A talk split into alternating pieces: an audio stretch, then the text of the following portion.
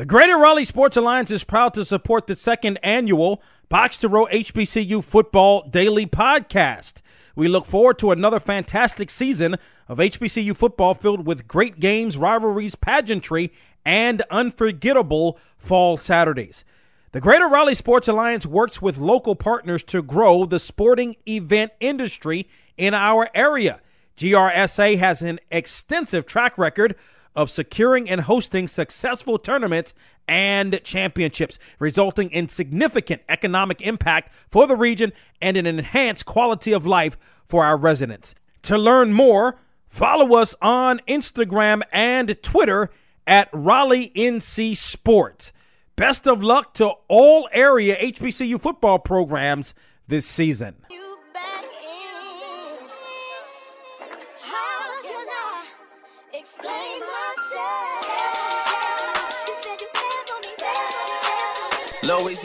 It's the HBCU Football Daily Podcast for today, Tuesday, July 10th.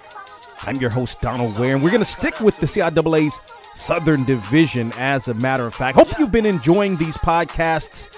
We're in our uh, fourth or fifth week with these, and of course, you can continue to download the podcast or listen right online at boxtorow.com. Well, let's get right to the matter at hand, and uh, you know we've been we've been pretty good in terms of being able to speak with the head football coaches. And you know, one of the one of the, the gentlemen, as a matter of fact, that I have on the line right now, uh, has been doing this a long time and it's been good at what he's done for a long or is doing, I should say, for a long time. In his third season as the head football coach at Johnson C. Smith is Kermit Blunt, who joins us on the HBCU Football Daily Podcast. What's going on, Coach Blunt?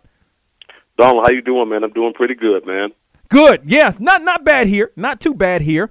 I um so I want to get your thoughts because you know, I I looked at what you were able to do um, in 2016. Although I mean, you you, you kind of came in and it wasn't the it, you know you didn't have a lot to work with, but I thought, hey, 2016 wasn't bad. I thought last year would be um, somewhat decent. I'm sure not where you wanted things to be at two and eight. Your thoughts on 2017? You know, in 17, you know, the record wise, we did not accomplish what we wanted to accomplish. It, you know, when you go two and eight, you're never satisfied with that. Of course, uh, uh, there's not a coach in the country that I think uh, will will be satisfied with two and eight, and, and we're certainly not. But we found some good things in that two and eight. You know, we were able to find that uh, we had some true freshmen that stepped in and play for us right away up front uh, on the offensive line, who I think is going to be stellar players in, in the very near future um, we were missing depth uh, in, in in in 16 and 17, and I think we finally had a chance to get out and recruit and, and get the right mix of people. And now we've, I think we've solved the depth problem up front. Uh, that was one of the biggest issues that we had. We, we we felt that we were really really good at the skill positions, but we needed to find the bigs up front on both sides of the ball that could compete, uh, and and we could platoon them. And uh, now I think we're at that point uh, we feel real good about where we are and where we're going. Um, I, I, I don't see this football team being a two and eight team at all. Uh, I, I see this football team being a very dominant team now and playing with a lot of confidence. And that was one of the things that we had to change, was just changing the mindset of, of how uh, everything was approached, how the program was approached, uh, how the players were, were approached, and how the players were approaching the game and, and, and working to get to the game. Um, and uh, I think we've accomplished a, a whole lot in a short period of time.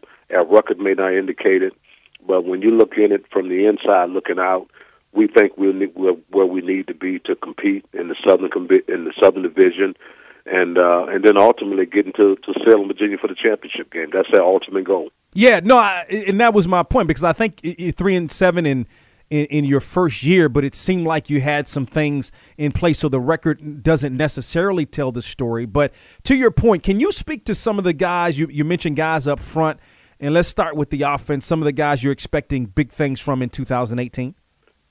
Well, you know, one of the kids that stepped in, he actually came in as a defensive lineman, and uh, you know, when we fell short on numbers and uh, we fell short on depth, we moved him over to offensive line as center, Kinston Oxidine.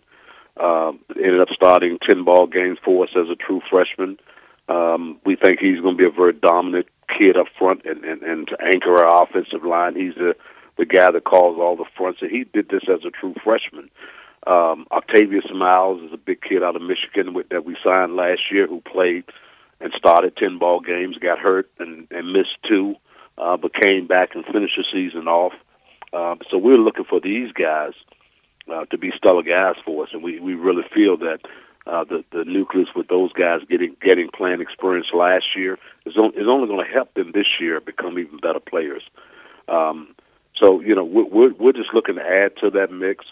Um, bring back a couple of kids who were injured last year. Uh, Daryl Hall was one that didn't play last year, and uh, we're trying to get another big kid back, Alvin Brown. Um, so we're thinking uh, with the kids that we signed and what we got returning, uh, we think we're going to be in pretty good shape, and we feel good about what we're doing. We really do. For you, as a as a former quarterback and a good one, uh, I might add at that. Um, you know, there and, and I don't know, maybe all of it kind of kind of you, you, know you got young guys, so it's sort of tough to maybe get the running game going, get that passing game going um, mm-hmm. as well. But you know, what's your quarterback situation look like? Like if you had to uh, name a starter today, who would that be? Wow, I tell you what, man, we we very competitive at that position right now.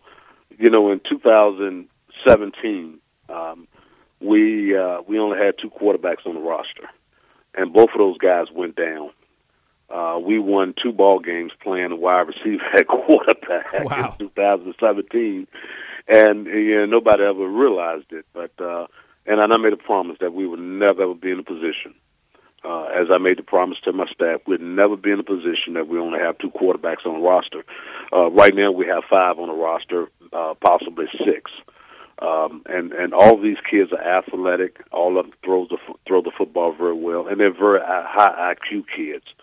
Um, so if I had to name a starter right now, I'd be telling the tale to myself because I want to see this thing unfold in August to see who's going to step up and be the guy that want to run our football team because you know, playing the position, understanding how valuable that position is. Uh, you know, I'm looking for a guy who can not only do it athletically, uh, but mentally be into this game and be able to carry the weight and carry 10 guys with him. And those 10 guys know when he walk in the huddle that this guy right here is the guy that we have to protect, and he's the guy that's going to stir the milk for us. So I'm waiting for August to come around because I want to see how this competition unveils. And, and as they go home in the, in the spring – um, uh, for the summer. Uh, and that last team meeting, uh, we always talk about there's no starters on this football team. You got to come back and earn your position. So we're going to see how this thing unfolds in August. And uh, when we talk again in August, I'll be able to smile and give you that guy. Sounds good. That is Kermit Blunt. He's the head football coach at Johnson C. Smith. Joins us here on the HBCU Football Daily Podcast. What is life going to be like, Coach Blunt, on defense without Carlo Thomas. What a spectacular player he was for you there at Johnson C. Smith. Wow, we we we we're gonna miss Carlo without a shadow of a doubt. Um, you know, he was one of those kids, man, that just instinctively um, just seemed to have been always in the right place at the right time, even when he gambled, even when he was out of position. He just seemed to have been a guy that's, that's in position, and, and and you don't run across very many of those guys during your coaching career. He reminded me of a kid I had at Winston by the name of Stefan Kelly, uh, who played free safety for me there, who just just anticipated the whole game.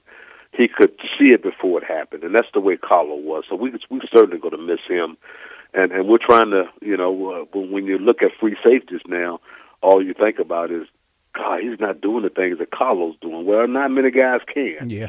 And you have to accept that as a coach.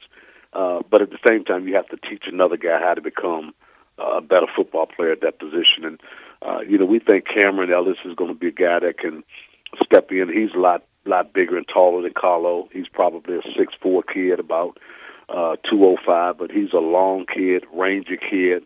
Um, and savvy. He don't you know does, don't mind being that last line of defense. He's going to be a guy that's going to make plays for us. We think, and uh, we're just looking forward to having him to come around uh, you know, as that as that stellar player. We feel real good about our corners. They, those kids have played together. This will be their third and fourth year playing together as corners um, and and strong safety. So we we feel good about our secondary linebackers.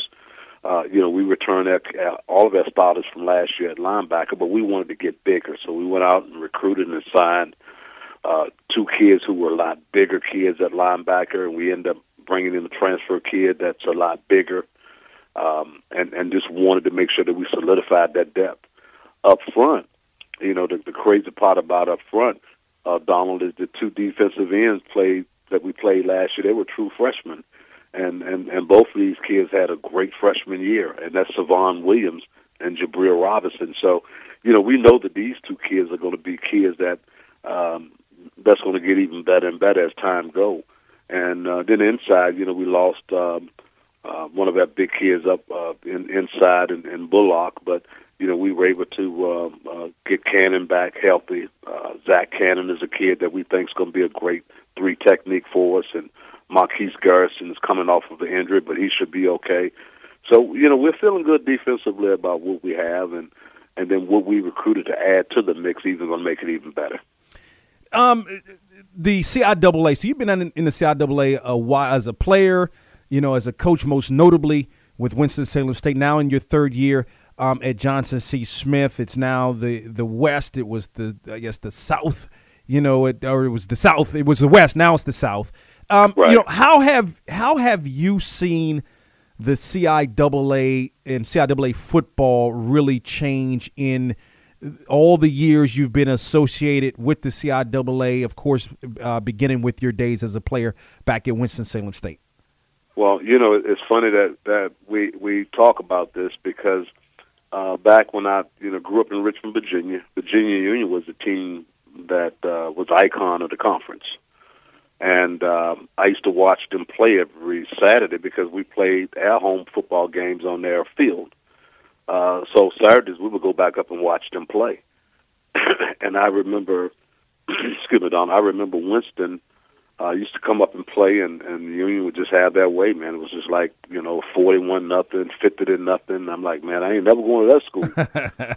and uh, Lord behold, where did I end up at? At Winston Salem State, and. uh you know, and we were at the bottom of the po- of the total poll in that whole conference. And and at that time, it wasn't East and West; it was just the best overall record won the conference. Um, by year two, we you know we were we were where we needed to be. We were the pinnacle. Um, we had built the program from scratch, um, and uh, you know Union could never beat us. We finished ten and zero. they finished nine and one, and the only loss they had was to us. Um, uh, but then it changed again um, as I left the left the conference as a player to move into the coaching profession.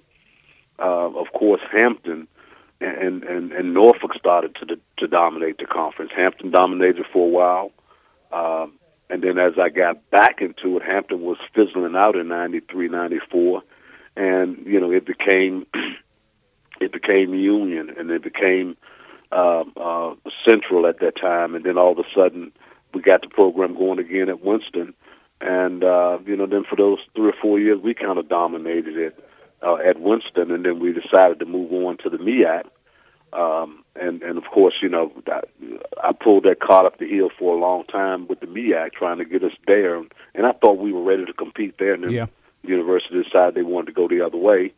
And uh, now I'm back in the conference again as uh, as a head coach at Johnson C. Smith uh, it's anybody's conference. You know, uh, the way this thing has unfolded over the last couple of years, uh, you just don't know what team is going to step out and, and be that team. Uh, Fayetteville State did an excellent job last year in, in getting to the uh, um, uh, getting to the championship game. Virginia State had the perfect season. Uh, Coach Barlow and those guys did a great job up there. Uh, so it's just just hard to say who's going to be the pinnacle. Which now the conference has uh, more parity than it ever has ha- have ever had. So uh, I'm looking forward to the competition. I'm looking forward to how this thing's going to unfold. And I've seen this conference flip over and back over again. So um, you know, it's a it's a good feeling to be in it now because the parity is so great.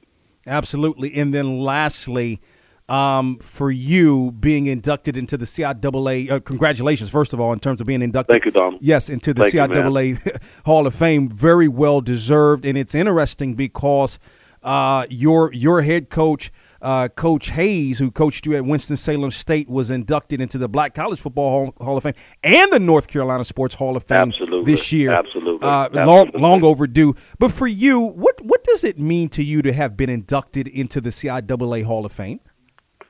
Wow. Um, I tell you what. I, I tell you what was uh, most exciting.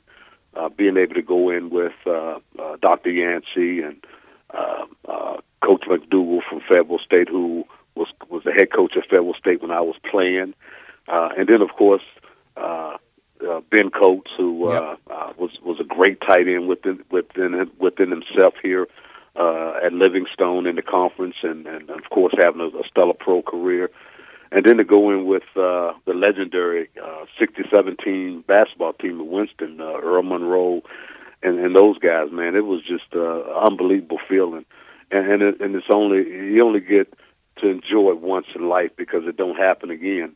Now I did say to Jackie um, that you know it was a great honor to be inducted as a football coach in, into the conference, uh, CIAA Hall of Fame, but um, yeah, I might be the only guy that can come back around and be inducted as a player. That's true. Very true. so I so I kind of threw it out there. but it's just a it's just a great feeling to know that uh, people think enough of you and uh, uh, and respect what you've done uh, to to want you to be a, a part of such a stellar group of people. Um, and, and it's just an, it's an awesome feeling, and, and it's something that uh, that I'm very proud of because I'm a CIAA guy for life. That's right. And he's, of course, Winston-Salem State's all-time winningest coach, now in his third season as the head football coach at Johnson C. Smith, is the one and only Kermit Blunt. He joins us here on the HBCU Football Daily Podcast. Coach Blunt, we appreciate the time and look forward to talking with you uh, throughout the course of the season. Donald, you know, anytime I can uh, um, I can get on with you, man. I enjoy. You've been you've been doing this thing a long time yourself, Donald. You you're being kind of modest there, but um, I always enjoy talking to you, man. And and uh, anything, anytime that I can come on and and assist you in what you're doing and and and, uh, and getting our conference out there, uh, I'm, I'm the first guy to do it. So anytime you need me, I'm just a phone call away. Much appreciated, Coach Blunt. That, of course, Kermit Blunt, the head football coach at Johnson C. Smith, joining us here on the HBCU Football Daily Podcast. And again, you know, 2016, you knew he was coming in. It was, you know, you're trying to establish your program. But I thought they did enough in 2016 where they could be somewhat of a contender in a weaker CIAA Southern Division. It just didn't work out that way. Had to play a lot of younger guys. Um, but he feels like, and he's been doing this a long time. So if he's saying he he feels like – even though that two and eight record you played a lot of he played a lot of freshmen on last year that um, you know he's building a foundation is the bottom line and uh, so I think you know I, I, think Johnson C. Smith will be better. Although not having Carlo Thomas, boy, that that definitely hurts the defense. But they got some other guys that can really play. That's going to wrap it up for today's HBCU Football Daily Podcast for today, Tuesday, July the uh, the uh, 10th, that is. And um, on tomorrow, we're going to take a look at the Fayetteville State Broncos um, and maybe talk with the head football coach at Fayetteville State. Hopefully, Richard Hayes going to join us. Again, for more information on Box to Row, you can log onto our website, boxtorow.com. If you're already on the website, if you've downloaded this podcast, then log on to boxtorow.com. Also, you can listen to the radio program this weekend on a radio station near you. Also, on the website at boxtorow.com, you can find a radio station in your area that carries the program. 40 stations around the country and Sirius XM as well. Talk with you tomorrow.